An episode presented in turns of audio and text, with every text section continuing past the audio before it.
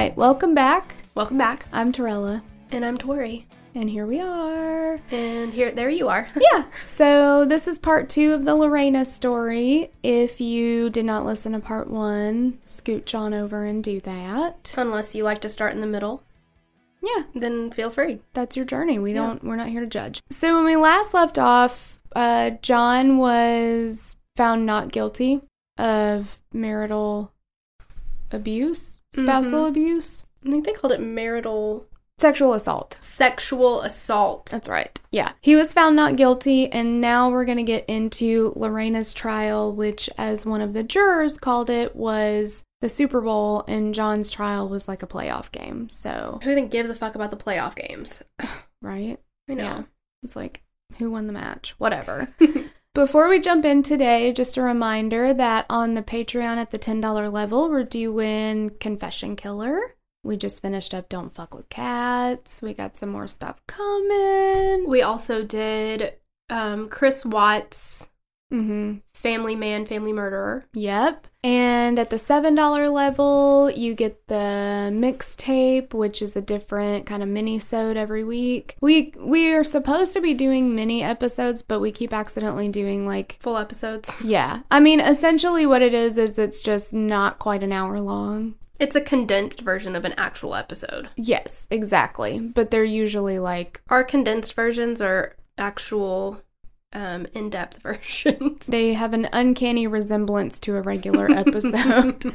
So anyway, those are the things. And then at $5 a month, you get one bonus episode a month. So... Yippee hooray! Yeah. So just a reminder about those things. And... There are reasons to join. Oh, yeah. Lots of cool stuff going on in there. All up in there. Oh. Too far?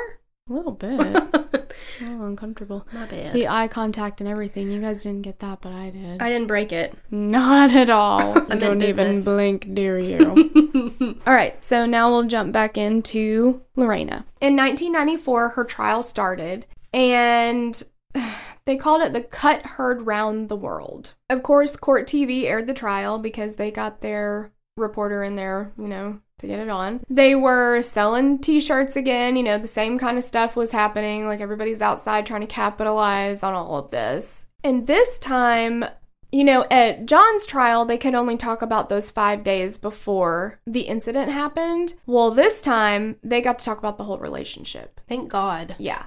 The opening arguments for her attorneys focused on how Lorena was timid and weak. She was a woman that was beaten and abused. The prosecution didn't contest this, but they said, no matter the circumstances, you can't take the law into your own hands. The defense attorney, Lisa Kimler, said in opening statements, it was his penis that she could not escape, and a life is more valuable than a penis.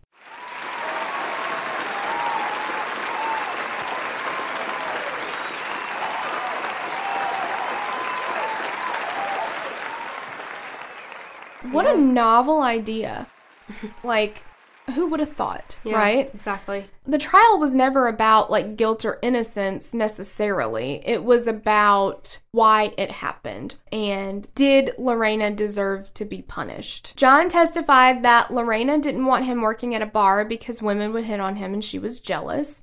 And he claimed that she would be, checking up on him all the time. Friends testified that they were with the Bobbitts at King's Dominion when Lorena kind of snapped and started scratching him while John just stood there and took it. So they're trying to make her out to be this, quote-unquote crazy bitch who flies off the handle because she's so jealous. Because her husband, who was a Marine... who's in good shape and all these things, is so fucking hot that women can't keep their hands off of him, and she wants them all to herself. That's what John's trying to paint this picture at this point. Wow. A friend of Lorena's said that they had previously had conversations with Lorena about what they would do if their husbands ever cheated on them, and her friend on the stand testified that Lorena said she'd cut his dick off because that would hurt him more. And, that doesn't sound good. But I feel like so many people say that. Well, yeah, it's that one of those things that's I'll kill him before we get a divorce. Yeah. You just say that because... But also, how many women are if you ever cheat on me, I'll cut your dick off? Yeah, exactly. I've said that. I know I've said that. Everybody has said that, I'm pretty sure. You know, like, it's just something that you say. Yeah, that doesn't prove premeditation. Like, no, that's like looking, that's digging for something. Yeah. I mean, if that's all they have to prove premeditation, then like, okay, fine. I don't know. Whatever. Yeah, we can do that. Of course, they brought up again that during the interview with police, like hours after this happened, that Lorena had said that John always had orgasms and he never waits for her to have one. He didn't care. She said he was selfish. That doesn't necessarily have anything to do with this case. It's probably 100% true. Yeah. Oh, yeah, for sure. But that's not her reason for it. Like, that's them being like, she got pissed because she didn't get to have an orgasm, and so she turned around and cut his dick off and was like, well, you don't get to have one anymore. Okay. So Lorena does testify in her trial as well. And when she got on the stand, Lorena was asked when she and John Wayne Bobbitt first met. She said that they met in September of 1988 when she was 19 years old. She said she was in love with John, and he was the start to her family in America. When she first came to America, she stayed with her family friends, and they had a pretty strict household, and witnesses describe Lorena as quiet and naive. When she met Lance Corporal Bobbitt at a Marine Corps ball, he asked her to dance, and she said there was, like, immediate chemistry. He asked her for her number. She'd never dated anyone else before, and she was enthralled by John. She said that they dated for 10 months, and during that time, they went on chaperone dates to get pizza or ice cream. Aww. Yeah. Lorena said that her family would not have allowed unchaperoned dating or premarital sex. The Castros, which were the family friends that she was staying with, they didn't like John. They said that any time they went out, he always drank and always coincidentally forgot his wallet, meaning Lorena always had to pay. Oh, I totally forgot that. How convenient for John. What dude leaves the house without his fucking wallet? It's always there. Like, every once in a while you'll forget, but it stays in your pocket. Like, you would feel it, right? Yeah, that's on purpose. So, one day, John invited Lorena to the pool, and she said that while they were swimming, this is so ridiculous, while they were swimming, he found a ring with a bow on top and proposed marriage with it. Found it in a pool. Wow. He was like, oh, you know what? Here's a ring. How about we get engaged? And she was like, okay, you can't say that if you're not serious. Like, this has to be a real proposal. And he was like, no, I'm serious. So he proposes to her with this fucking garbage ring that he found. Ring. Yeah. And they got married, and Lorena's family was happy that she married an American because now she can stay. She said when they were dating, everything was happy. Things were good. But that changed immediately when they got married. John could not keep a job. They ended up buying a small house, but when he got discharged from the Marines, Lorena was the sole breadwinner. They couldn't make ends meet on her salary alone, and their house was foreclosed on. So she's just immediately let down. And taking care of everything herself. He's not trying to help at all. He's just like, well, I don't know, I can't keep a job. I think he couldn't keep a job because he was a fucking alcoholic. He was drunk all the time. Well, yeah, that wasn't his priority to take care of the family or do anything that was beneficial to the family. Yeah, exactly.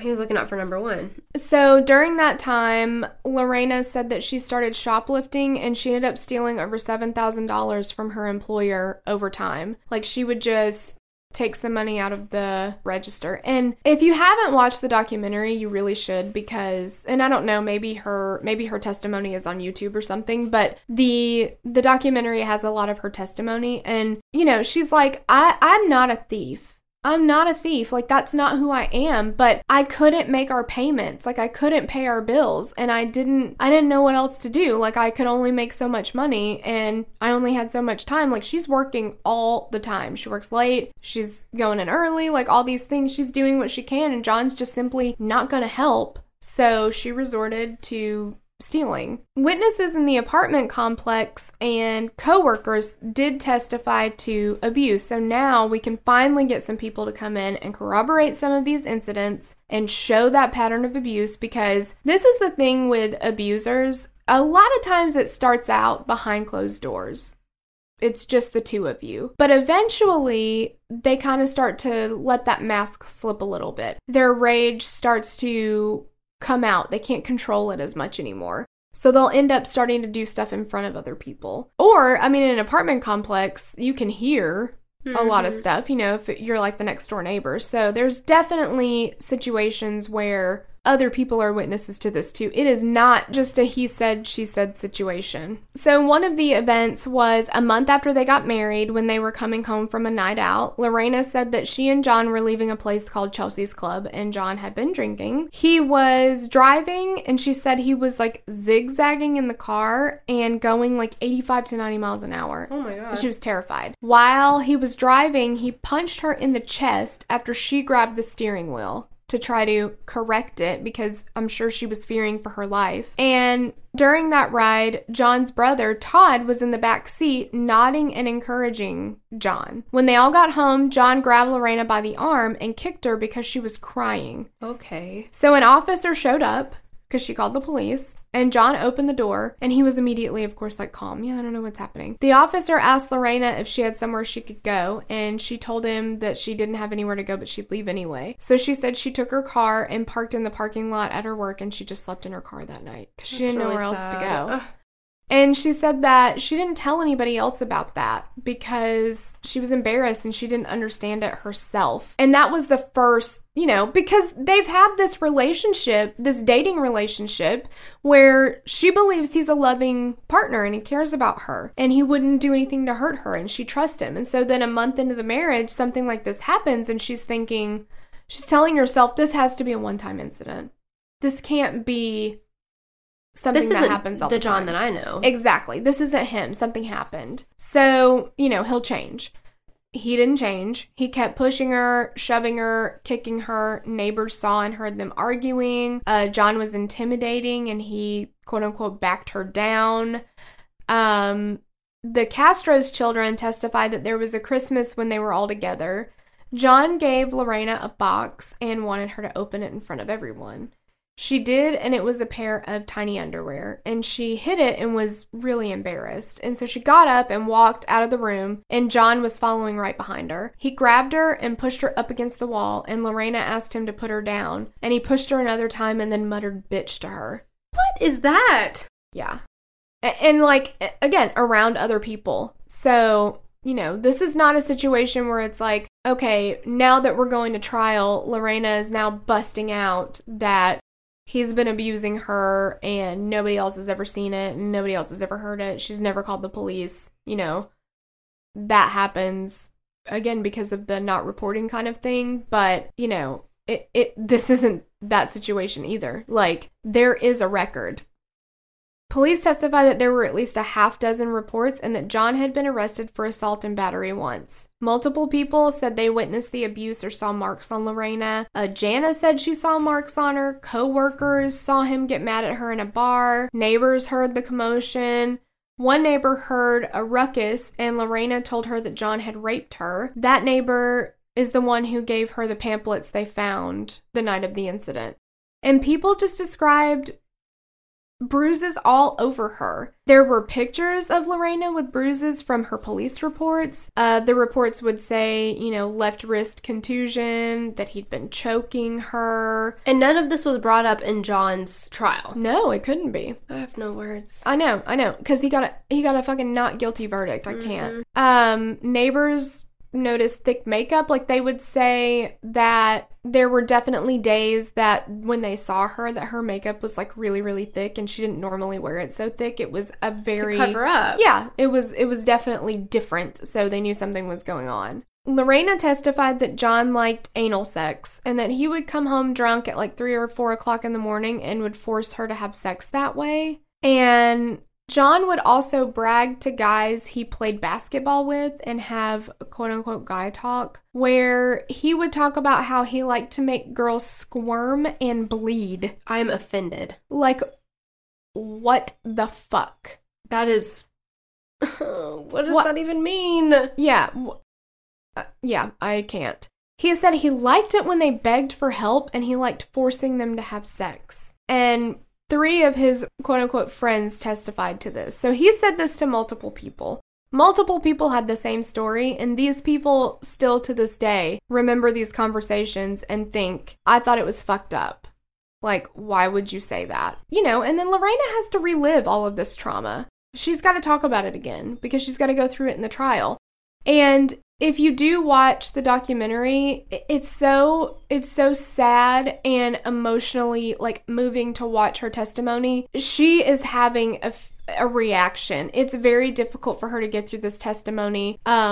She's having trouble breathing at times. You can tell that she's having a lot of anxiety. Like, you can tell that she is reliving trauma. This is very different than Jodi Arias getting on the stand and being like, yeah, he would call me a bitch. He would call me a whore. You had to bring her up. I know. Yeah, he would say stuff that I didn't appreciate. He raped me. You know, she's saying these things like, we had sandwiches for lunch that day. I went to H&M. Yeah, I got the sweater at Target. Just talking about it like it's nothing.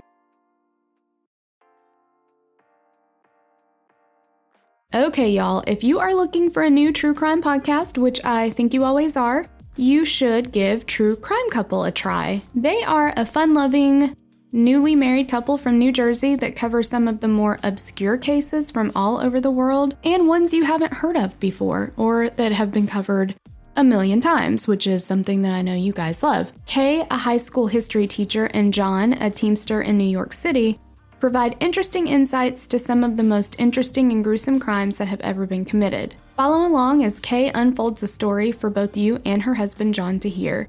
The twists, the turns, and the occasional banter will have you hooked on the show and these two. Some of the reviews that I've seen are about how detailed the research is and how much respect the couple has for the victims, which I know is important to all of us. So if you're into a research-based podcast, give True Crime Couple a try. You can find them on Apple, Google, Spotify, Stitcher, or wherever you listen to podcasts.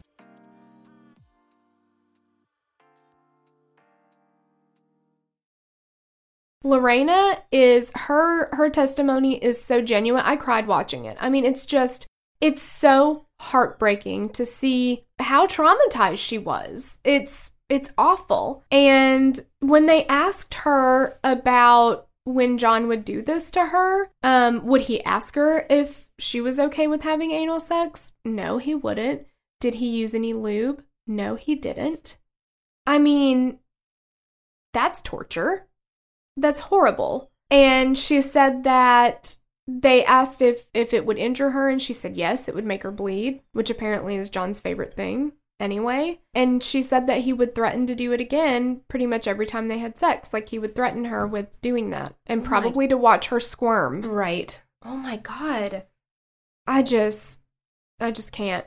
They did end up having John testify to try to make him look more credible and sympathetic. And they were like, you know, bold move, Cotton. Yeah. Have you ever hit your wife? No, absolutely not. Have you ever forced her to have sex with you? No, of course not.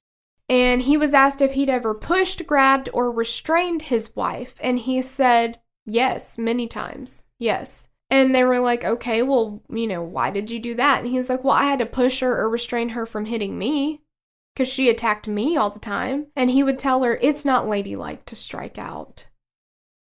That's enough to make me want to go on a rampage. I know. We should have done a warning at the beginning of this that said, you're going to flip a table and pop the fuck off. Yeah. Like, yeah, it's maddening.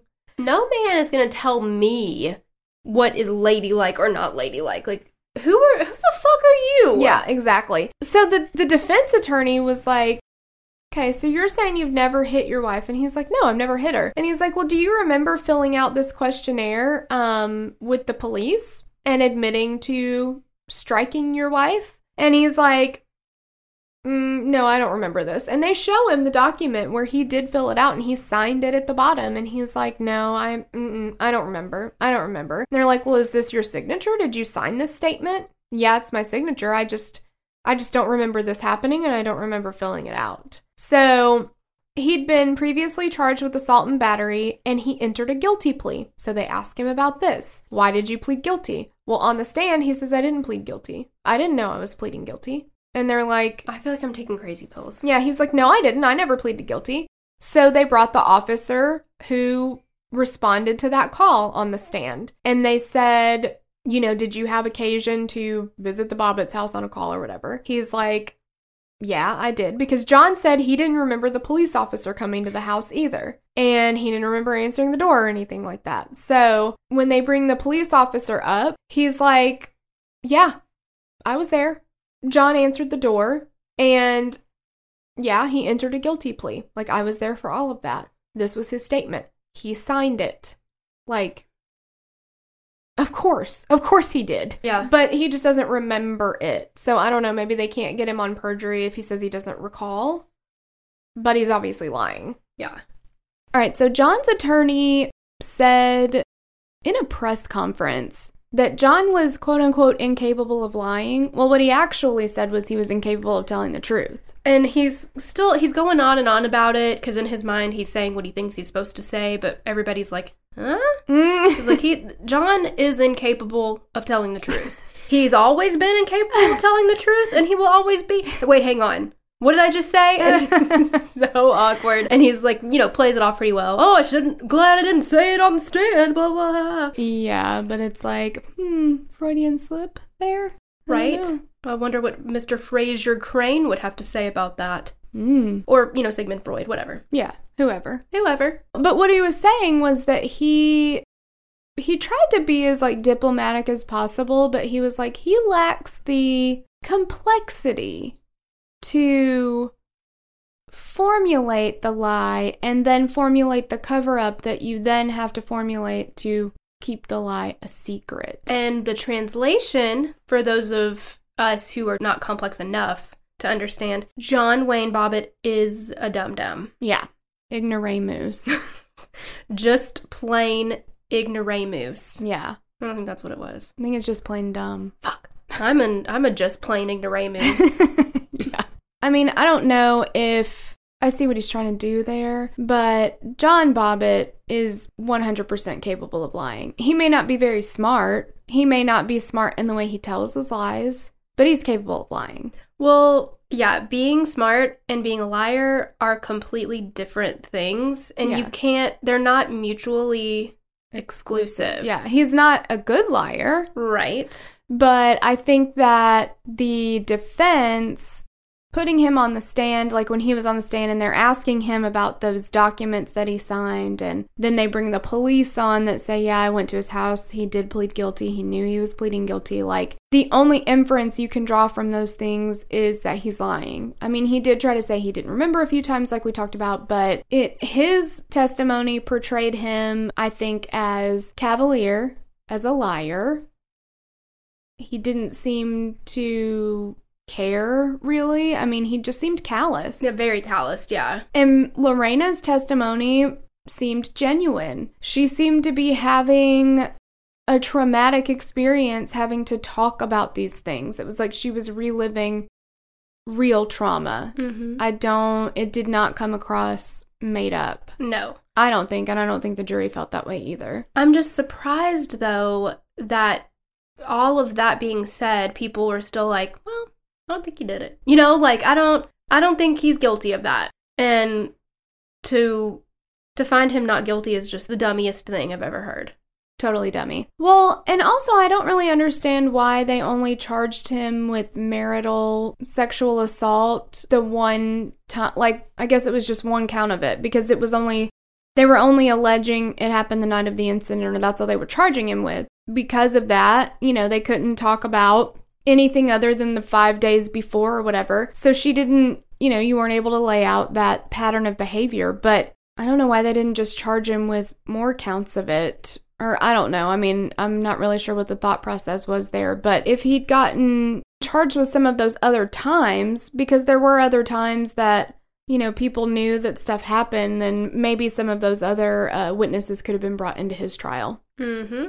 Lorena was asked, as every woman in an abusive relationship is, why didn't you leave? And she said that she was in love and she wanted to give John a chance. She was raised Catholic, and when you got married, you stayed married. And she said that her parents had been married for a long time and that she had been a virgin when she married John. And in her family and in her culture, divorce is a failure. Well, her parents have been together for their entire lives. Like, yeah, yeah.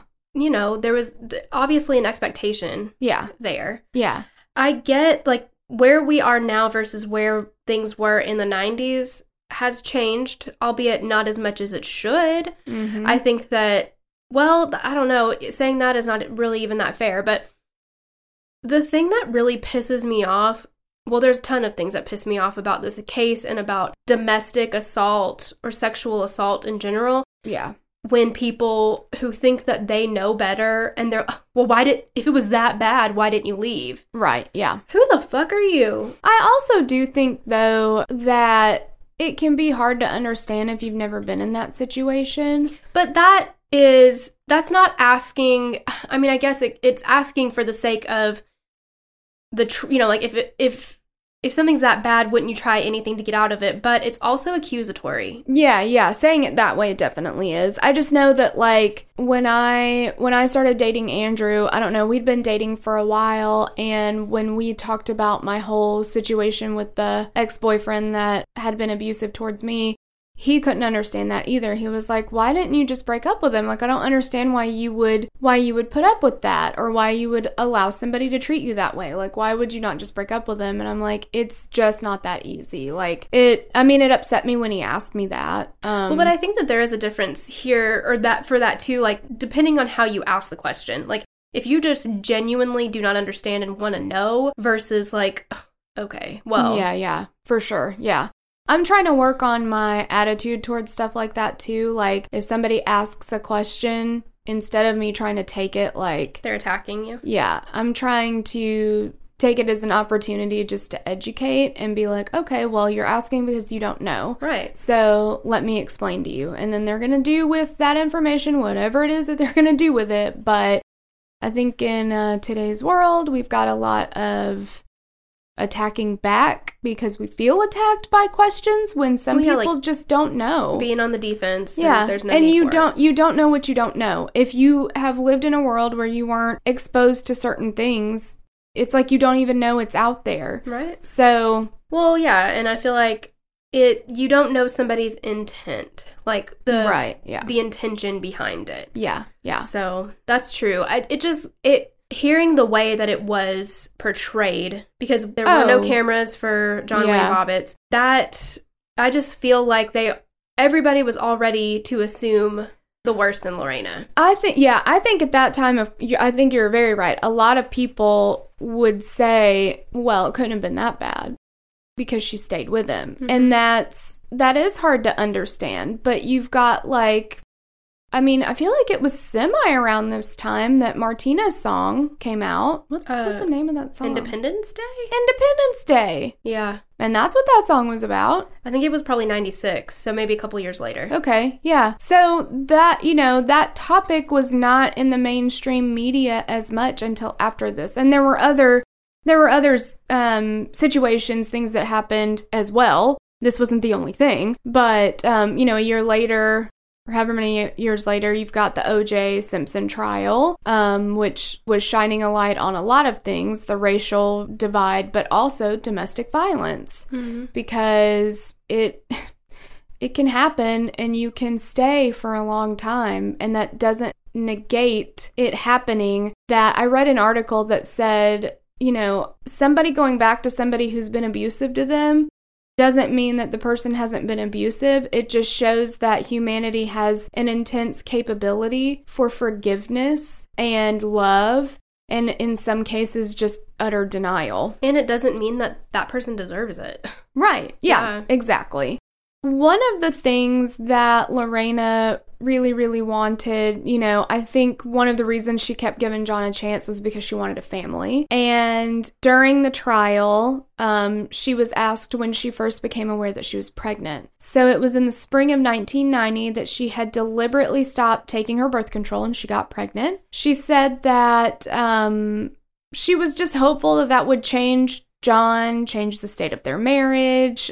She just hoped that it would be the family that she'd always wanted. And according to John, he did not know about the pregnancy until he came home from work one day and she put a bib around him. He said he was shocked, but he told her they weren't ready for a baby and they couldn't afford it. I love how skewed John is with the actual events that took place. He's like, right. Well, I said, hey... We're not ready for that, and let's just call that that, rather than flying off the handle. Right, yeah. And he said she just wanted too much too fast. She wanted, and he did say she talked all the time about my American dream. And she does say that. I heard her say it in the documentary a couple times. So that's one thing that maybe he told the truth about, that she called it my American dream. But he said she just wanted too much too fast. She wanted to live like Jana. She wanted a nice house. She wanted a nice car.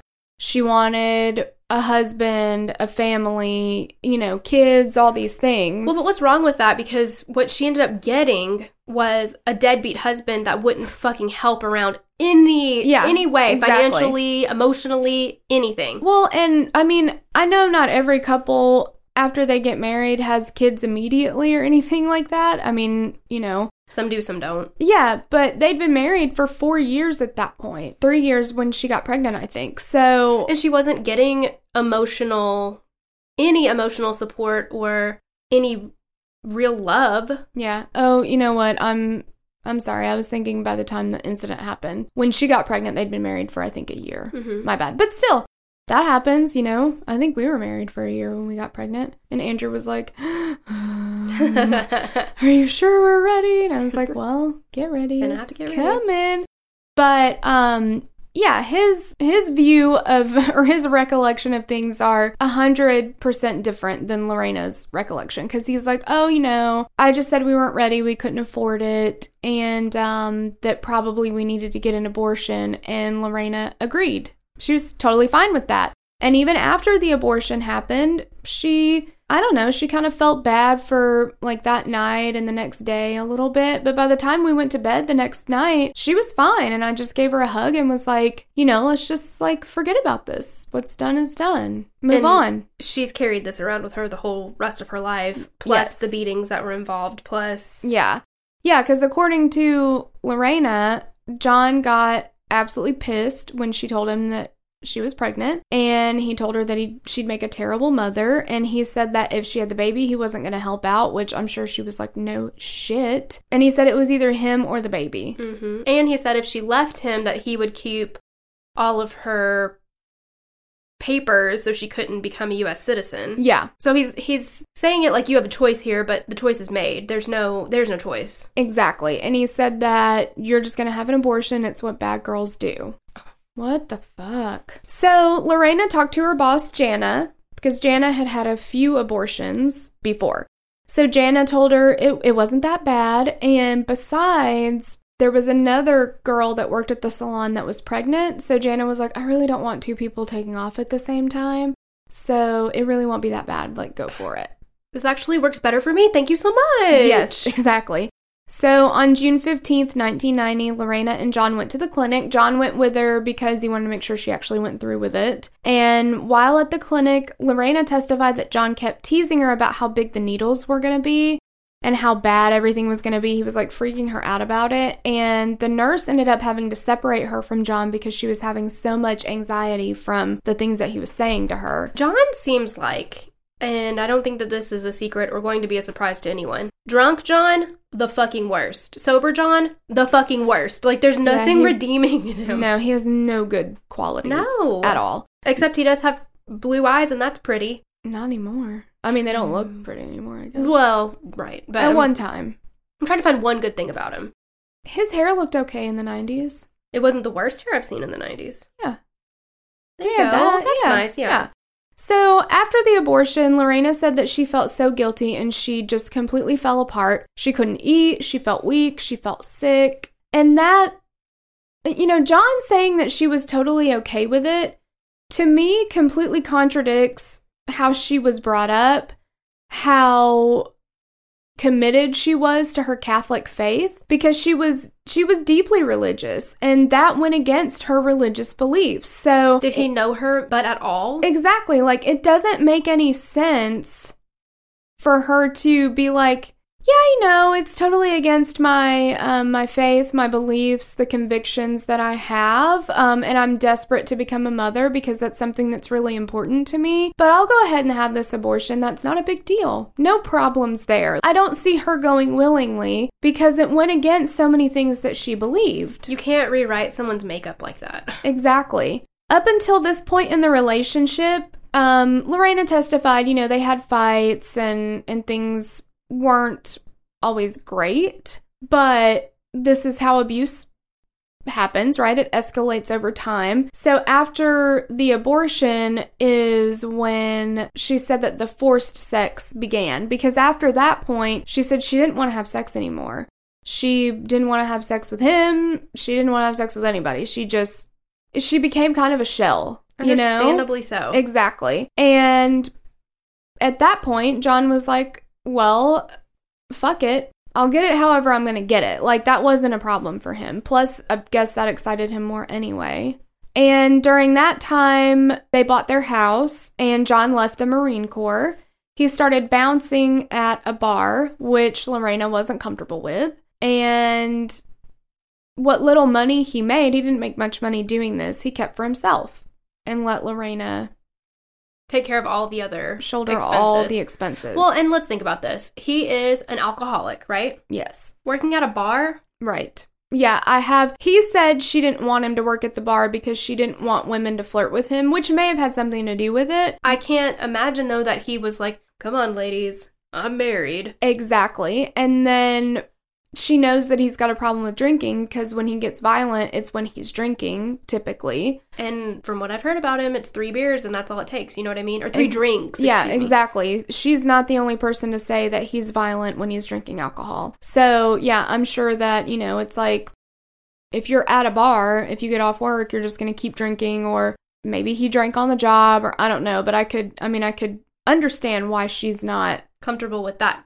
being his place of business. Yeah. Lorena testified that it was during that time in their relationship that she stole $7,200 from the salon that she worked at and took equipment home to work a 7th day from home to make more money. So, because she was already working the 6 days a week, so she took some stuff home without asking to try to work, you know, get people in at home. Yeah. And John was furious when he figured it out because she told him about it. And he was like, you've got to come clean with Jana. She did. And Jana just made her work off the money she stole. Like, I'm big surprised that she didn't fire her. Like, yeah. I don't know. Well, when you have somebody that's willing to work 6 days a week. Yeah, that's true. You know. So, not only is John refusing to help with any bills at that time, he was partying all the time with friends or his brother when he came into town, and now he's forcing sex on her in addition to the altercations that they were already having. But how shitty, I mean, very shitty all the way around, but, like, John is refusing to help at all, right? So, Lorena's up against a wall. She's got to do something. So, it's not the right thing to do, but she did something that she had to do, and then he's mad at her for that. I'm like, fucking step up then. Yeah, exactly. That didn't make any sense to me either, because it's like, what do you want her to do? Exactly. Like, that was money. Like you said, it's not right, but that's money to pay your bills. Like, I don't know. All of a sudden, John has a conscience. It's interesting what things are off limits to him. Exactly. Yeah. And the violence in the fight started to escalate as well. Lorena testified that John was always really good at hiding his violence from other people, and so many abusers are. That's not unique to John, but he did slip from time to time, just like, you know, a serial killer does when they'll start to get sloppy, you know, leave evidence or whatever it is after they've been doing it for a while. It's just, you start to get brazen. You start to think, I'm not going to get caught, or she's not going to say anything, or nobody's going to say anything, because at that point, people had witnessed some things here or there, and nobody said anything. So he's like, you know, what's going to happen? On Thanksgiving of 1993, John and Lorena got into an argument about what they were watching on TV. So I guess John was watching probably football. Lorena's mom was there to visit. So Lorena was like, I want her to see the parade. So instead of asking John if it was okay if she changed the channel, she switched it to the parade. He flipped out. He went up to the roof. He disconnected the TV antenna. And he comes back downstairs, and so she's like, okay, well, I guess we're going to go see a movie then, since the TV's not working. So he took her keys, he disabled her car engine somehow, just made it to where either she couldn't start the car or it wouldn't run. So then she's like, okay, well, I'll take your car then. So she goes out to try to take his car, and he went out to get into his car, so she couldn't take it. And he ended up driving off really fast, and I don't know if she was, like, holding out at the door or something. Whatever happened, he didn't run over her with his car, but he knocked her down with the car because he was driving off so erratically. and she called and reported that to the Marine Corps. Now, if we said that Lorena was the only person to have filed complaints in the marriage, that would also be untrue, because like we said before, the law enforcement had said there'd been a half dozen calls that they'd responded to out there. Lorena was not the only person to call the police. John did call the police a few times too. So they would call the police on each other. They would allege that the other was being violent. And Lorena did have a temper of her own. I mean, everybody does. On one occasion, she scratched John's face in public. I think we talked about that in the last episode. Mm-hmm. And she was actually later arrested in 1997. This is after everything happened, and charged with assaulting her mom. So after her parents moved to the U.S. from Venezuela, after all this happened, nobody seems to really know why. It's never been like, I couldn't find it in any of the reports or anything, but people did see it and said they had to like pull Lorena off of her. She started hitting her, I guess. But then once they got to court for it, Lorena's mom said, "Oh, these marks on my face, these are not from Lorena hitting me. I just had a really big pimple. Nothing happened." And she ended up being found not guilty. So I don't know. So, I mean, it does seem like there are times that Lorena has, and she was very young then too. I mean, I don't know. It's still not right, but it seems like she's calmed down in the years since then, but, you know, there definitely were times that she got physical too. There's just no denying it. Anyway, during this time, John and Lorena separated twice. John saying that Lorena would call and beg him to come home. Lorena saying she only called to ask for help with bills. Send some money. We still have the bills. Like, what are you doing? It was during this time he told her about an affair that he'd had, and she says that he taunted her about it with comments about how she didn't deserve him and shaming her body. He would make racial comments and, like you said, threaten to take away her paperwork from immigration. He threatened to have her deported, and then she wouldn't have a green card. He would call her an alien and a foreigner and tell her she didn't deserve to be in this country. By April of 93, their house had been foreclosed on. They moved into the apartment where the incident took place. And they had recently reconciled, and Lorena was hopeful about their future. But shortly after that, John told her that his friend Robbie was going to stay with them for a while. And, you know, before that, his brother had stayed with him for a while. Like, he would have these long-term house guests of either friends or relatives or whatever that would come into town and then just stay with them for however long they wanted to stay. Not contribute. Not contribute. And then he would go out and party with them every night, pretty much. So when, you know, they've just gotten back together, they've both made promises that they're going to do better and this relationship is actually going to work now. And then he's like, "Oh, by the way, Robbie's going to come live with us for a while." She's like, "You've already fucked it up. Like, you've already gone back on what we said we were going to do. Like, this does not help the marriage." No, the last thing they need is somebody in there. And him going out drinking all the time. Exactly. Yeah. At this point, if it doesn't directly help the marriage, it's hurting the marriage. Like, exactly. You're not in a position where you can add stressors to it. Mm-hmm. Lorena testified that in early June of 93, she'd purchased a tape recorder in order to get evidence of the verbal abuse that was going on, because by this point, she knew she wanted a divorce. I mean, it didn't take long after Robbie moved in that she was like, "Fuck this shit, I'm leaving." And she wanted proof of what was going on just so that she would have it. Yeah, that way you have it. Yeah. Unfortunately, John found the tape recorder. She said that led to him beating her and raping her. And he told her that if she resisted sex, that he would just have anal sex with her. And if she left him, he'd follow her and rape her. He said that he could have sex with her anywhere he wanted to, any way he wanted to, at any time he wanted to, whether or not they were together.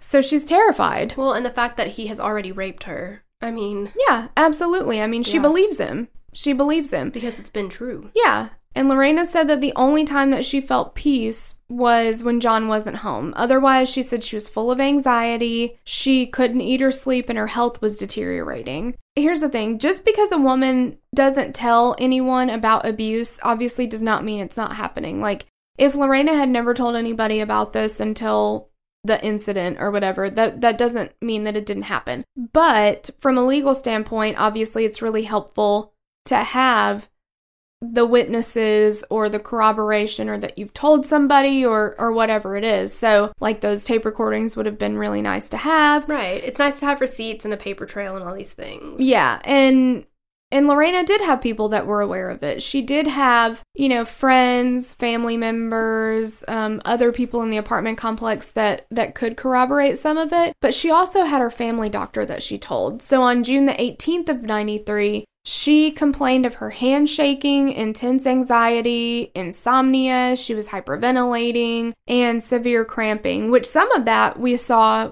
with her testimony. If you watch the documentary, you see her experiencing those things on the stand. Those are all the same things that she's talking about she's experiencing on a daily basis at this point. And so her family doctor's name is Dr. Inman. And so when Dr. Inman was like, "What do you think the possible source of this stress could be? Like, it sounds like you're under a lot of stress." She told her that she was having problems with her husband and that he was having sex with her without her permission. So that's documented as well. So it's not, you know, all of these things just make that case that much stronger. She did give her information for protective services, but Lorena did not call them at that time. On June 21st of 93, Lorena filed for a protective order, but she didn't get the order issued because the police officer told her to come back in like 3 to 4 hours because his secretary was at lunch. And he's a man. He can't fill out paperwork himself. Well, that's below his pay grade, so. Exactly, yeah. So, he said come back in a couple hours or in a couple days. Mm-hmm. Okay, if you have somebody in there who's trying to get a protective order against their husband that they live with, and you tell them to come back in 3 or 4 hours, where do you think they're supposed to go? Exactly. Or in a couple days, where are they supposed to go? Like, you're going to send them just back home to just get off your ass and fill out the fucking paper? Well, and what message is that sending to them? Like, it's not that big of a deal. We'll do it later. It's fine. Exactly. Yeah, it's not that big of a deal. Lorena, at that point, had essentially moved in with her neighbor, Diana Fletcher, but she was still sleeping at the house. She'd pretty much moved, like, all of her stuff over to the Fletchers. She had moved boxes out. Robbie testified to that during that time period. But John always came to find her. And Diana said that Lorena left their house a few nights before the incident. And when she did, she wasn't vengeful. She wasn't mad. She just said that Robbie was there. So she was like, he doesn't attack me usually when people are around, so I feel like I can at least be there until I get all of this stuff finalized. And then, of course, we know that June 22nd, Lorena went to work. She said everything was normal that day. Later in the day, John called her, asked her what time she'd be home. Lorena told him that she'd be working until, like, 8 o'clock. So John and Robbie went out that night, as per usual. John got home around 3 to 3:15 a.m., and Lorena said that she was awakened by door slamming, but then she fell back asleep. John testified that he fell asleep quickly, but about an hour later, he was touching her, and then he was on top of her, and then he went back to sleep. What does that even mean?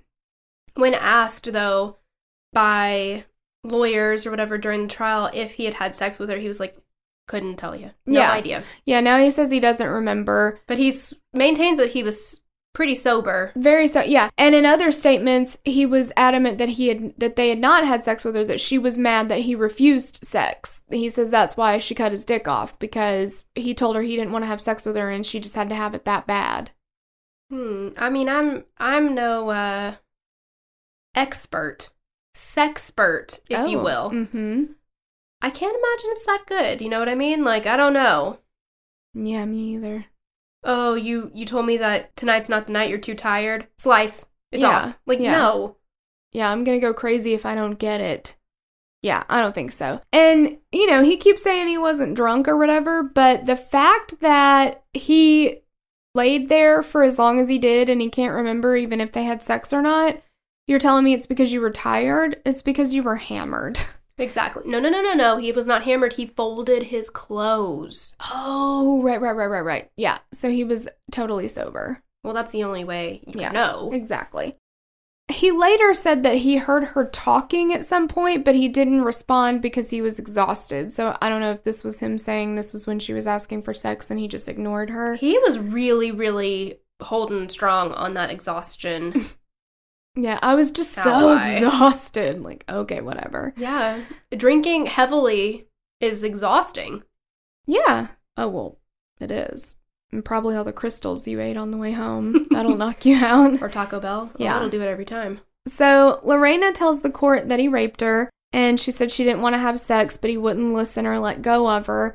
And she breaks down on the stand, and you can see that her testimony is real. It's emotional. She's going through a lot. It's really difficult to watch. I mean, she's so terrified, even just reliving it to tell about it. Yeah, exactly.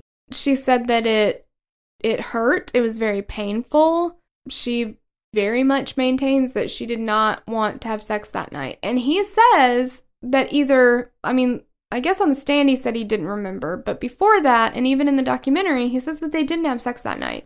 He, he was sure, because the whole reason she got mad was because he wouldn't have sex with her. But when they did the rape kit on her, they did find semen. So they said that she had sex with somebody. Yeah, within 72 hours of it. And if you go back to the days before that, the last time they slept together, Lorena said consensually, would have been Father's Day, which I think was, I don't know, a few days before that. So it corroborates her story, I believe. Well, and a man who had sex while intoxicated might not know. Like, that's entirely possible to be like, I have no idea what I did. Mm-hmm. I feel like it's different for women, though, because it depends on the circumstance, but it's not just a male-female thing. It's, a giving and receiving thing? Mm, do you know what I mean? Yeah. Something doesn't feel right. You can tell. Yeah. What has happened to your own body, I think. Exactly.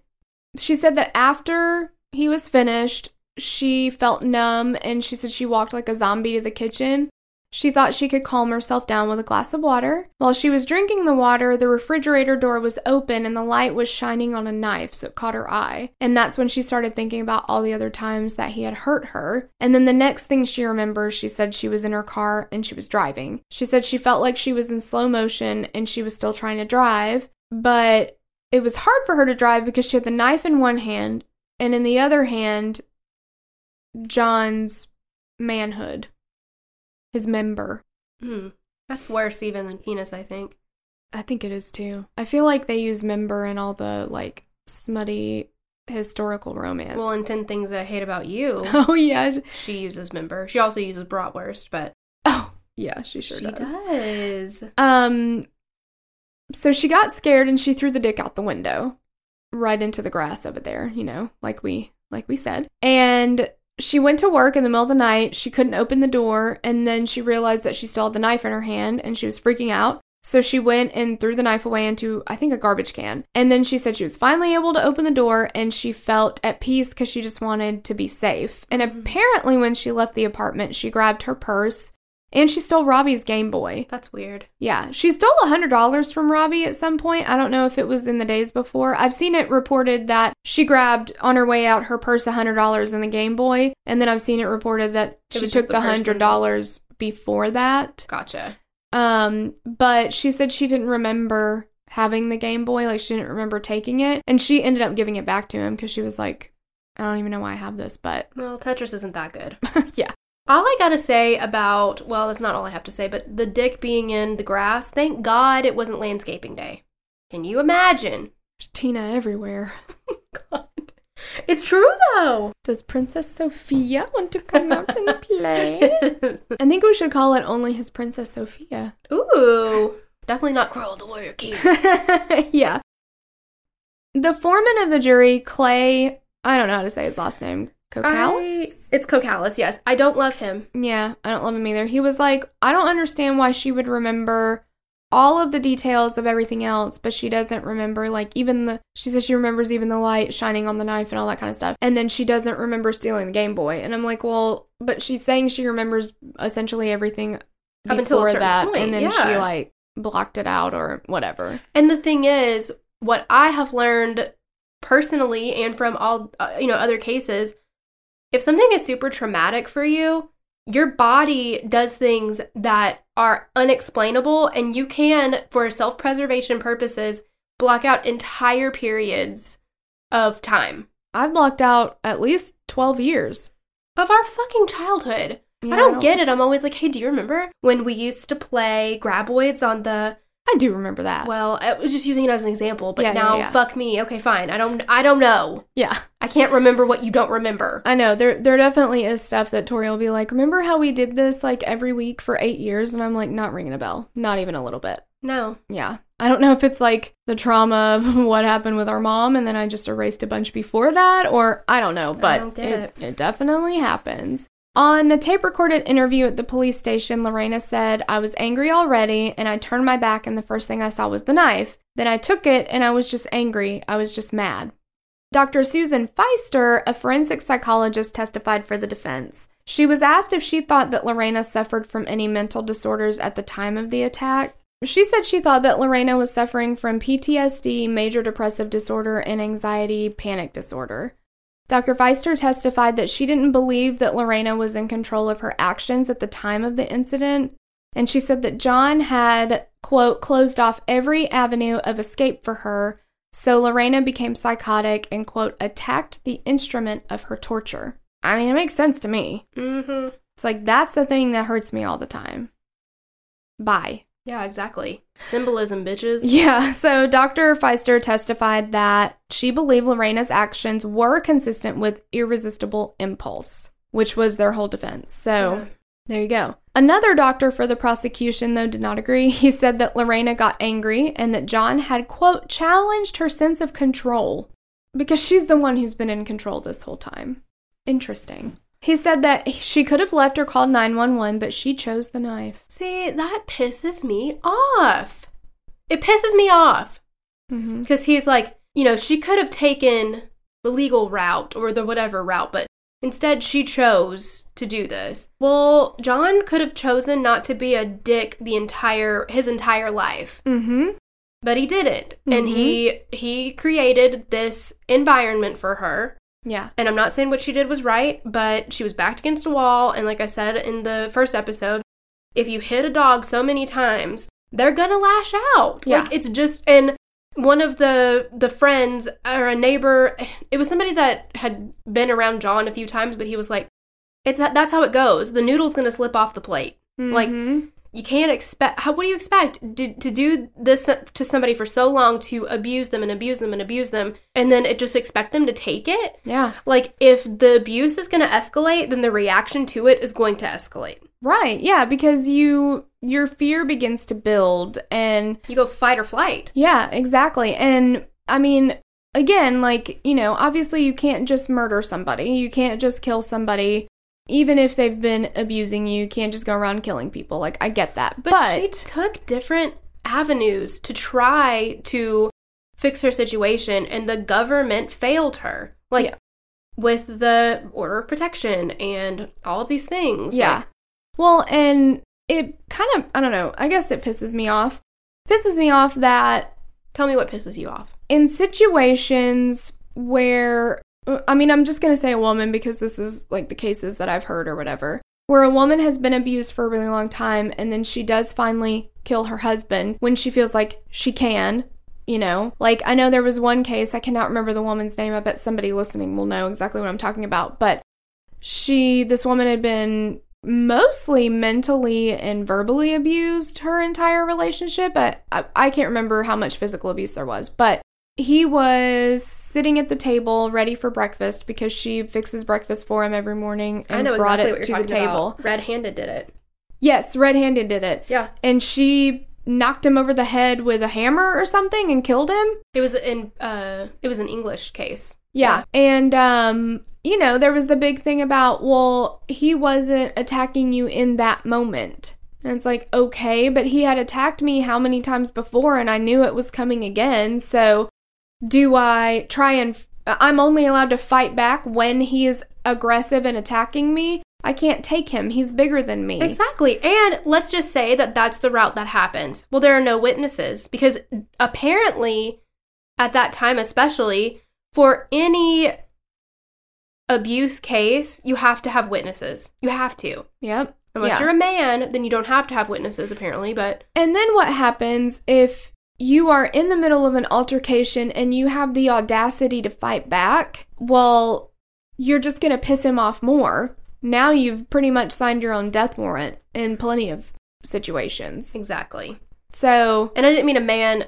Please don't come for me. I just meant, like, the aggressor. Yeah. Anyway, I guess we kind of went off on a tangent there. But, well, there's so much to unpack in this case. Like, it's... there is, yeah. Loaded.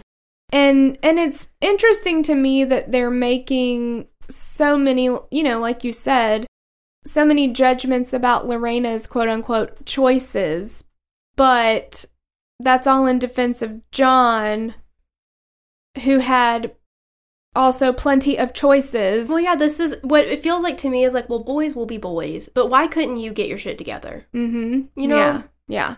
You shouldn't have reacted that way. That's right. Not a ladylike way to react. Ooh. Yeah, yeah. Sorry. I'm so mad that you said that I'm going to hit you. I know, I didn't mean to put myself in the line of fire here. Then the defense calls Regina Keegan to the stand. She is my hero. I love her so much. I love her. How is it? I mean, I'm a fan of the 90s. Everybody knows that. I think we both are a very big fan of the 90s. Everybody from this case looks a million times better. They all except for John.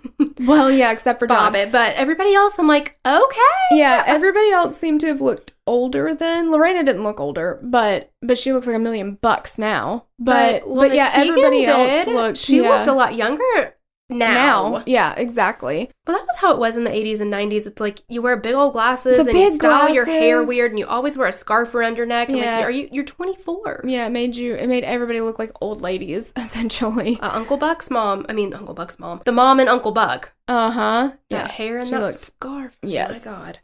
So, Regina was a client at the nail salon and happened to get a manicure and her brows waxed by Lorena on June 17th. So, this is a few days before everything happened. And she said that that she got the manicure and her eyebrows waxed and everything, and she said that the manicure was terrible. Her eyebrows were not even, and she could tell that Lorena was uneasy, like she was stressed out or something. She wasn't performing well. I'm not trying to be a jerk, but your eyebrows are supposed to be sisters, not twins, okay? Yeah, that's true. So. That's true. But maybe they were more like cousins, I don't know. Distant cousins. Twice removed. Oof. Yeah. So... She said when she sat down to do the manicure that Lorena pulled her sleeves up to get started, and she's covered in bruises on her forearms. And, like, all the way around, like somebody grabbed her. Yes. Yeah. Yes. And she's like, oh, my God, what happened to your arms? And so Lorena was like, oh, shit, and just pulled her sleeves back down. She initially didn't want to talk about it. So then Regina said that her breathing started to change. She started kind of hyperventilating. Her hands started shaking. And Lorena had tears in her eyes, and Regina's like, tell me what's going on. Like, there's something going on. So Lorena said that her husband had hurt her, and Regina said that she'd also told her that her husband was going to drop her over the rails at their apartment and tell everyone that she jumped. So that was the threat that he'd made on her life. The thing about Regina being a precious angel is... People probably saw her all day long, and nobody was like, what happened to you, girl? You mm-hmm. know, like, Regina wasn't her only guest that she had. Yeah, exactly. I think some people see either an injustice or something like that happen. They're like, well, that's not my problem. Uh-huh. Yeah, somebody else will handle that. So, yeah, she definitely went above and beyond to ask about it. She gave her, like, information about ways that she could get help, and she even was like, you can stay with me. Like, come stay with me if you need to get away from him. And she said that Lorena was like, no, he'll kill you. He'll kill me and he'll kill you. Like, he will find me. It seemed like the way she was talking about it was that Lorena didn't want to put her in danger, too. And she was like, well, I was scared for her, but, I mean, if she wasn't going to leave, I didn't know what else I could do for her.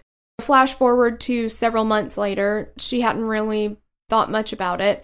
She sees the TV and she sees... the stuff about the Bobbitt case. And she initially thought and had written down, like, in her day planner that the woman who did her nails that day, her name was Lena. She had misunderstood on the phone and so didn't call her Lorena, called her Lena.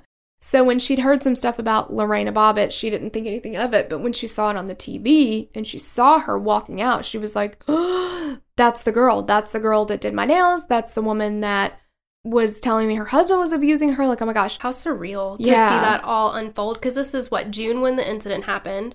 And then we're talking January, December, something like that, when it all unfolds. Because yeah, the trials happened when it was, like, bitter cold. Yeah, exactly. So she immediately called the prosecution, because during this time, John's trial was going on.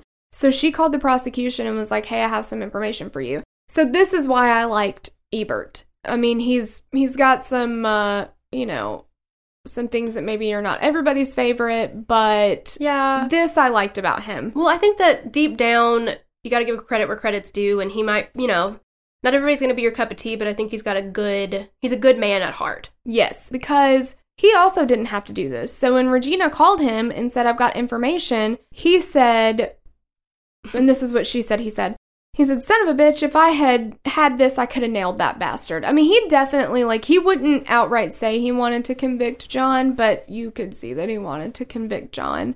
He was like, there's nothing I can do with this because the jury already has his case. Like, I can't go back now. Yeah. And so he could have left it at that and said, thanks, but it's too late. He said, but you know what? You can help Lorena. And he knew full well he was going to prosecute her after this. But he gave her Lorena's defense attorney's phone number and gave her, like, the back line. Yeah. So that she definitely got through. He's like, if this doesn't work, try his beeper, and if that doesn't work, then just send him a fax. Exactly. And I'll give you his home fax number and his bathroom fax number in case that one doesn't work. Good thing the secretary wasn't like, lose my number, bitch! So she ended up testifying in Lorena's trial and gave all this information. God bless her. I mean, that was a lot of effort to go through for somebody who is a stranger to you. Yeah. Yeah. You met this woman one time. Exactly. Didn't get a great service, you know what I mean? Like, it's... Yeah. But... She really was like, this is wrong, and I need to do something about this. Well, and plenty of people probably would have thought, well, if they need my information, they'll call me. And she made sure to call them to make sure that they got the information. She was super proactive about it. Yeah, for sure. When it was Ebert's turn to cross-examine her, because she was a witness for the defense, he's like, nah. No questions. I'm going to leave it at that. Yeah, Regina says that on the stand, she locked eyes with Ebert. And it's like, close up on her eyes, close up on his eyes, close up on her eyes. And then he was like, nope, I'm not going to touch her. Yep, not going to touch her. That obviously helped things. And Ebert, he didn't stop there. He also had a psychiatrist who had previously testified against Lorena having PTSD to call Regina. And he was like, I think you need to talk to her, because she's going to have some information for you. And after talking to her, the psychiatrist changed his opinion about Lorena and changed his testimony to say that he did agree that she had PTSD. Well, and they're interviewing jurors, and one of the jurors was like, that really changed my opinion on this case. And that's the prosecution essentially sabotaging his own case because I think he knew that her allegations were true, and he believed that she probably did suffer from the temporary insanity or irresistible impulse or whatever. And during closing arguments, Blair Howard said, a woman's body is her home. To rape a woman is to ravish her soul. That's heavy. That gives me chills almost. Yeah, it does. I mean, it's well said. Yeah, very well said. I think it brings the gravity of that situation to the forefront as well. Lorena's verdict was not guilty by reason of insanity, which essentially, like, never happens, but it happened for her. And she ended up being sentenced to 45 days in a mental hospital. She said, too, and this was really tough. I mean, her lawyer was like, we talked about this. She knew that just because she wasn't going to do jail time didn't mean that she was just going to walk out scot-free. But Lorena was like, when they told her, okay, you're going to be transported to, like, the jailer or whoever is going to transport you to the mental hospital, she was like, what? What's going on right now? Yeah, I'm not guilty. Why am I not going home? Yeah, why am I not just free? And John is just living his fucking life, just doing whatever the hell he pleases. Whatever he wants to do, yeah. And his family was, of course, upset that she was found not guilty because, God forbid, he could have lost his penis. Well, are we not, let us not forget the penis that we almost lost. The brother, because they're on, what show was it? It was not Geraldo, or was it Geraldo? There was a talk show that they were all on, and they were talking, it was a woman, I can't remember who it was, but she was like, Jenny Jones? Maybe. It? I can't remember which show it was either. But yeah, they're interviewing the brothers. These are two brothers, which I'm confused, and maybe it's because, I don't know. Bobbitt, John Bobbitt's the only one that has the last name Bobbitt. His brothers and his parents are Biro. At some point, he went to live with his aunt and uncle. And they took him in as their own. So is that, like, I guess. Cousins, but also brother, like, type? Maybe, yeah. Because his mom, biological mother, was in and out, mostly out. Yeah. The dad left, so I'm guessing that's probably what it was, right? Yeah, I think so. Okay, that makes more sense now. But they were like, what would you... yeah, because his brother is actually his cousin, yes. Yep. What would you do... And they're talking to his brothers. What would you do if you saw Lorena after this? And they're like, oh, I would, if I was there, I would have killed her. Mm-hmm. Because what she did was worse than death. Yeah. Yeah. Really? I mean, I'm not saying it's ideal. I just don't know if I feel that. I mean, it's just amazing a man's attachment to his own penis. I just don't get it. If that's the only thing that makes your life worth living. Because women, and I can't imagine how difficult it is, but, like, you know, you have cancer of... you know, breast cancer, ovarian cancer, whatever, you have a full hysterectomy, you lose your breasts, like, you're still a person, though. I just don't understand that, like, that's your identity, your whole identity is wrapped up in your dick. I just don't get it. I'm sorry, I just don't get it. Yeah, exactly. Well, and I don't remember which person that said it in the documentary, but she says, you know, talks about all the genital mutilation that happens to women every day. The Bunny Ranch... lady, her name was Air Force Amy. Oh, right. I think that is her biological... No, I'm kidding. But she says, thousands of clits are cut off in Africa every day. Nobody talks about it, but one dick gets cut off and the world stops. It's a man's world. Yeah, where's the outrage for all of those, the women? It happens all the time. Yeah, who suffer that? It's painful. But, you know, who cares? So, at this time, Lorena's in the hospital. She is learning to cope with her trauma, learning, you know, different ways of coping with her anxiety, like all these things. She's processing things. And the way that she talked about it was so sad. She's like, she was still experiencing PTSD because she kept having flashbacks of what happened to her, as if they were happening for the first time or that she was still in it. Uh-huh. Yeah. So sad. She's working through all these things, and she's trying to better herself. And what does John do? He hits the circuit again, trying to get more famous. And he started, like, he stripped at a drag show. That was the most uncomfortable thing I've ever seen. Yeah. He sold his clothes and underwear, and he started porn. He got into porn. It was called John Wayne Bobbitt Uncut. Yeah, because he said people just really wanted to, like, see what his penis looked like and if it still worked. So the best way to do that would be to do a porno. That way they could, like, see it in action, basically. And they premiered it like it was a Hollywood film. Yeah. Like, he took it on the road. Like, yeah, and he was, like, wearing a tux and shit? Yeah. Like, got all dressed up for, like, a red carpet thing? So ridiculous. And I guess Ron Jeremy was the one that made it or whatever. So, I mean, he was there for everything. Part of that, yeah. Howard Stern... fuck Howard Stern. Yes, so fuck Howard Stern. He was, like, in love with John Bobbitt, apparently. And, you know, he had that. We talked about the thing where he raised money for John and all that kind of stuff. Well, John was on his show, like, several times. So he came back on the show after the verdict and all that kind of stuff. Because John would have attended an opening of an envelope. Like, he did not care. He was there for whatever as long as he could be seen or get paid. Yes, absolutely. And Howard Stern was like, I mean, I don't think you did anything to her. Like, she's not even that great looking. She's got a lot of pimples and stuff. Her skin didn't look that good. I was appalled. Yeah. I think she needs a little vitamin Bobbitt. Ugh. What the fuck, Howard Stern? He's such an asshole. I was talking to Miss KB about this today, and I was just like, I cannot stand Howard Stern. He's so trashy. And Dad was like, that's not a strong enough word. It's not. There's something more there. That's not it. Yeah. There is. It's true. He's despicable. Yes. And he ended up offering to, I don't know how the subject got brought up, but he offered to pay for John to have penis enhancement surgery. Because what do you do now that you've essentially magically had it reattached, and you should really just be thankful that it still works? Like, well, really. And you really shouldn't be, because he as a person should not have a working penis. Exactly. Because he can't handle the responsibility. Exactly. But he was like, well, yeah, let's do this surgery. And apparently you're only supposed to do it for length, but he did it for length and girth. Girth is a word I don't love. I hate that word. Yeah. Which doesn't go so well, typically. Of course you're going to need to make a porno about that one. And what else would you call it other than Frankenpenis? Oh, God.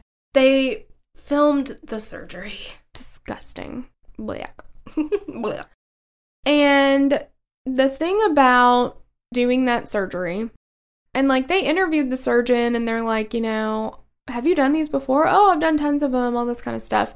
Well, what John didn't know was, yeah, he'd done a bunch of them, but he was actually already being sued in a bunch of lawsuits because he essentially fucked them all up. Yeah. They were botched jobs. Yeah. Yeah. Botched. Somebody said his dick looked like a beer can with a dent in it or something. Like, they said it was, like, deformed and didn't look right. What you get? And the surgeon ended up having his license taken away because he'd been sued by so many people. They definitely found evidence of wrongdoing on his part. Even though John's, like, super famous now, he's, like, totally on Howard Stern all the time, he doesn't have any money. And what money Howard Stern raised for him, like, I don't know what happened to it, but he blew through it. So he ended up having to file Chapter 11 bankruptcy, and he didn't have money to pay his hospital bills or anything, so he got all that wiped clean. What he did with the $198,000, I have no idea. So he ended up moving to Vegas to start over, and he became a chaplain at a Vegas wedding chapel and performed weddings. Can you imagine being, in 2020, being like, yeah, you know, John Bobbitt married us? I just don't get it. Get a tomato thrown at your face. He was hired at the Bunny Ranch as a greeter and a limo driver. But the way that they talked about him, they were like, you know, at first, he was likable. He was fun to have around. He just kind of showed up, and then they offered him a job. But every job that they gave him, they were like, okay, you can be a bartender. And he's like, well, I can only make one drink, and I can't even do that well. So they're like, well, we got to have another bartender. Yeah. And then he's a limo driver, but then one of the, I think it was Suzette or something, like the manager or whatever, she was like, you can't let drunk 18-year-old girls drive the limo. If that's your job, you can't let somebody else do it. So eventually they fired him. Yeah. He says he wasn't fired, but he was. Because he was getting hammered drunk and not doing his job. Yeah, and the people that worked there said that there were two sides to him. There was either, like, a nice, well-mannered guy to fucking asshole in 3 drinks. Yeah, it doesn't take long. Now, on the night in question, how many drinks did he say he had? 5. No. Oh, yeah, he said he had more, didn't he? He had 3 beers and two of those shots. B-52s. Yeah. So, and he says the B-52s were not strong. They weren't really, they were hardly anything. They were like nothing. They were only liquor, but they were not strong. Yeah, but so if we wipe those out, since they don't count, so he still had 3 drinks. 3. So he definitely had at least 3. And if that's all it takes, it's funny how you were like, how many drinks did he have? And we both answered at the same time, 3, 5. Yeah, because I forgot about those other 2. Because I was like, remember, he had the 2 B-52s, and he said he had a Budweiser. That's 3, 5. Well, if you're counting a pitcher as 1 drink, then sure. Sure, yeah. There you go. After he was fired, the ranch got a restraining order, and according to an article in Vanity Fair in 1999, John pled guilty to a felony charge of attempted grand larceny related to the theft of $140,000 worth of clothes from a store in Nevada. Now, he says he was unaware that the clothes weren't paid for. Because he walked in, apparently, and was like, look, I'm a celebrity. I need these for free. Yeah, who paid for them? $140,000? It's not like it was $10 and you can't remember if you spent it or not. Well, and if you... Okay, I don't know. Exactly. What he did with that was he took them back to other places, the chains, but different locations, and tried to, like, return them to get money back. So it's like, if they're not stolen... Exactly. Then what the fuck? Yeah. So he ended up being sentenced to 5 years probation for that, and then 4 months later, he was found guilty of harassment of an adult film actress and ex-girlfriend, and spent 60 days in jail. Her name was Desiree. He wanted to go to Niagara Falls, New York, but he couldn't get there on his own, and he needed Desiree to essentially pay for that. So she took him there, and he had no money, so she said she'd help him out. She helped him get an apartment. She was paying the rent, of course. She was supporting him while she worked and lived in Vegas. And she said she would come visit, and one time near the end of the relationship, She went to make sure that John had gotten the apartment put in his name instead of their name. He lost it, started beating her. He took her to the balcony, pushed her over, holding her by her legs. He threatened to drop her, but people saw them, so he pulled her back up. Once they got back in the apartment, he tied her to the bed and stripped her, and he raped her and sodomized her while telling her she was his Lorena now, and no one could escape him. After 3 days, Desiree tried playing dead. And he untied her and started gathering sheets like he was going to wrap her up. But once she was completely untied and he started to walk toward the door, she ran. John was 32 at the time. He was charged with harassment, but there were no allegations of rape at the time of the arrest, so no rape kit was done. They did find during their investigation an 11 or 12-year-old kid who was homesick that day. And he saw through his peephole that John was dragging Desiree through the hall, so he testified to that. So he did end up getting, like we said, found guilty of that. He got sentenced to 60 days in jail. After that, he left Nevada for a while and tried to find ways to stay in the limelight, because that's the most important thing to him. He appeared on WWE Monday Night Raw. He joined the Jim Rose Circus as part of a knife-throwing act. He was supposed to be on Celebrity Boxing 2, but he was charged with battering his third wife, Joanna, who was a fitness model. He also got married, and between that, to a woman named Dottie Brewer, but it was annulled after 13 days. I'm not really sure where that happened, but she ended up writing a tell-all book called This Week I Married John Wayne Bobbitt. Okay. Yeah, she also has other books, one called How to Shit Money and When the Soul Cries. He and Joanna ended up getting a divorce, and he ended up being found not guilty of several domestic battery charges related to that marriage, but she did accuse him, and he was charged. He moved back home to help take care of his mother, who was sick with cancer, and in 2014, a car ran a red light, and John smashed into it, and he broke his neck. In 2016, he ended up scheduling an appointment with Dr. Berman, the man who had the surgeon who reattached his penis in the first place, to try to reduce it, because he was like, I should have just left it alone, but now it's all fucked up. Yeah. So when he was asked about the other assault convictions and the claims that the women made against him, he said that women just used his name as a stepping stone to get famous themselves, and that all the allegations were totally false and just, made up. Everybody just jumped on the bandwagon, apparently. Because he's never used violence, basically ever. No. He doesn't even believe in it. What would associating yourself with John Bobbitt do for you? Exactly.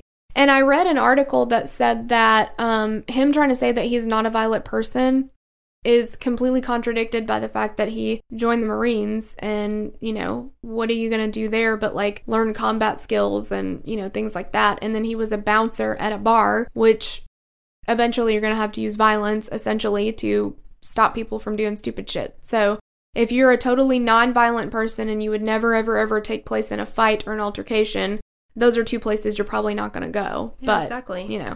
Lorena had a much different path after her release from the hospital and was declared to need no further hospitalization. So they, after she was released for that 45 days, they said, you're not a threat to anybody. Everything's good. So she became a U.S. citizen later that year. Her family moved to Virginia from Venezuela. She worked multiple jobs to help support them while they got their citizenship. She was offered $1 million to pose for Playboy nude, but she turned it down. And she said, my family, we just ate beans and rice and hot dogs because that was the cheapest thing. Do you know how much $1 million would have helped? But I stood up for my beliefs, my integrity, my Catholicism. She re-enrolled in community college where she met her now husband, and they have a daughter together. In 2007, she started a domestic violence foundation and now travels as a speaker to raise awareness about domestic violence. She said the media was only focusing on the penis, the sensationalistic, the scandalous, but I wanted to shine a light on this issue of spousal abuse. She went to Knoxville to speak at a university. And she said, the president of the school introduced me as a celebrity. I said, thank you, but let me correct you. I'm not a celebrity. I'm an advocate. This case, while it made headlines for the sensationalized kind of reasons, it did affect change in legislature. In 1990, Senator Joe Biden had signed the Violence Against Women Act into law.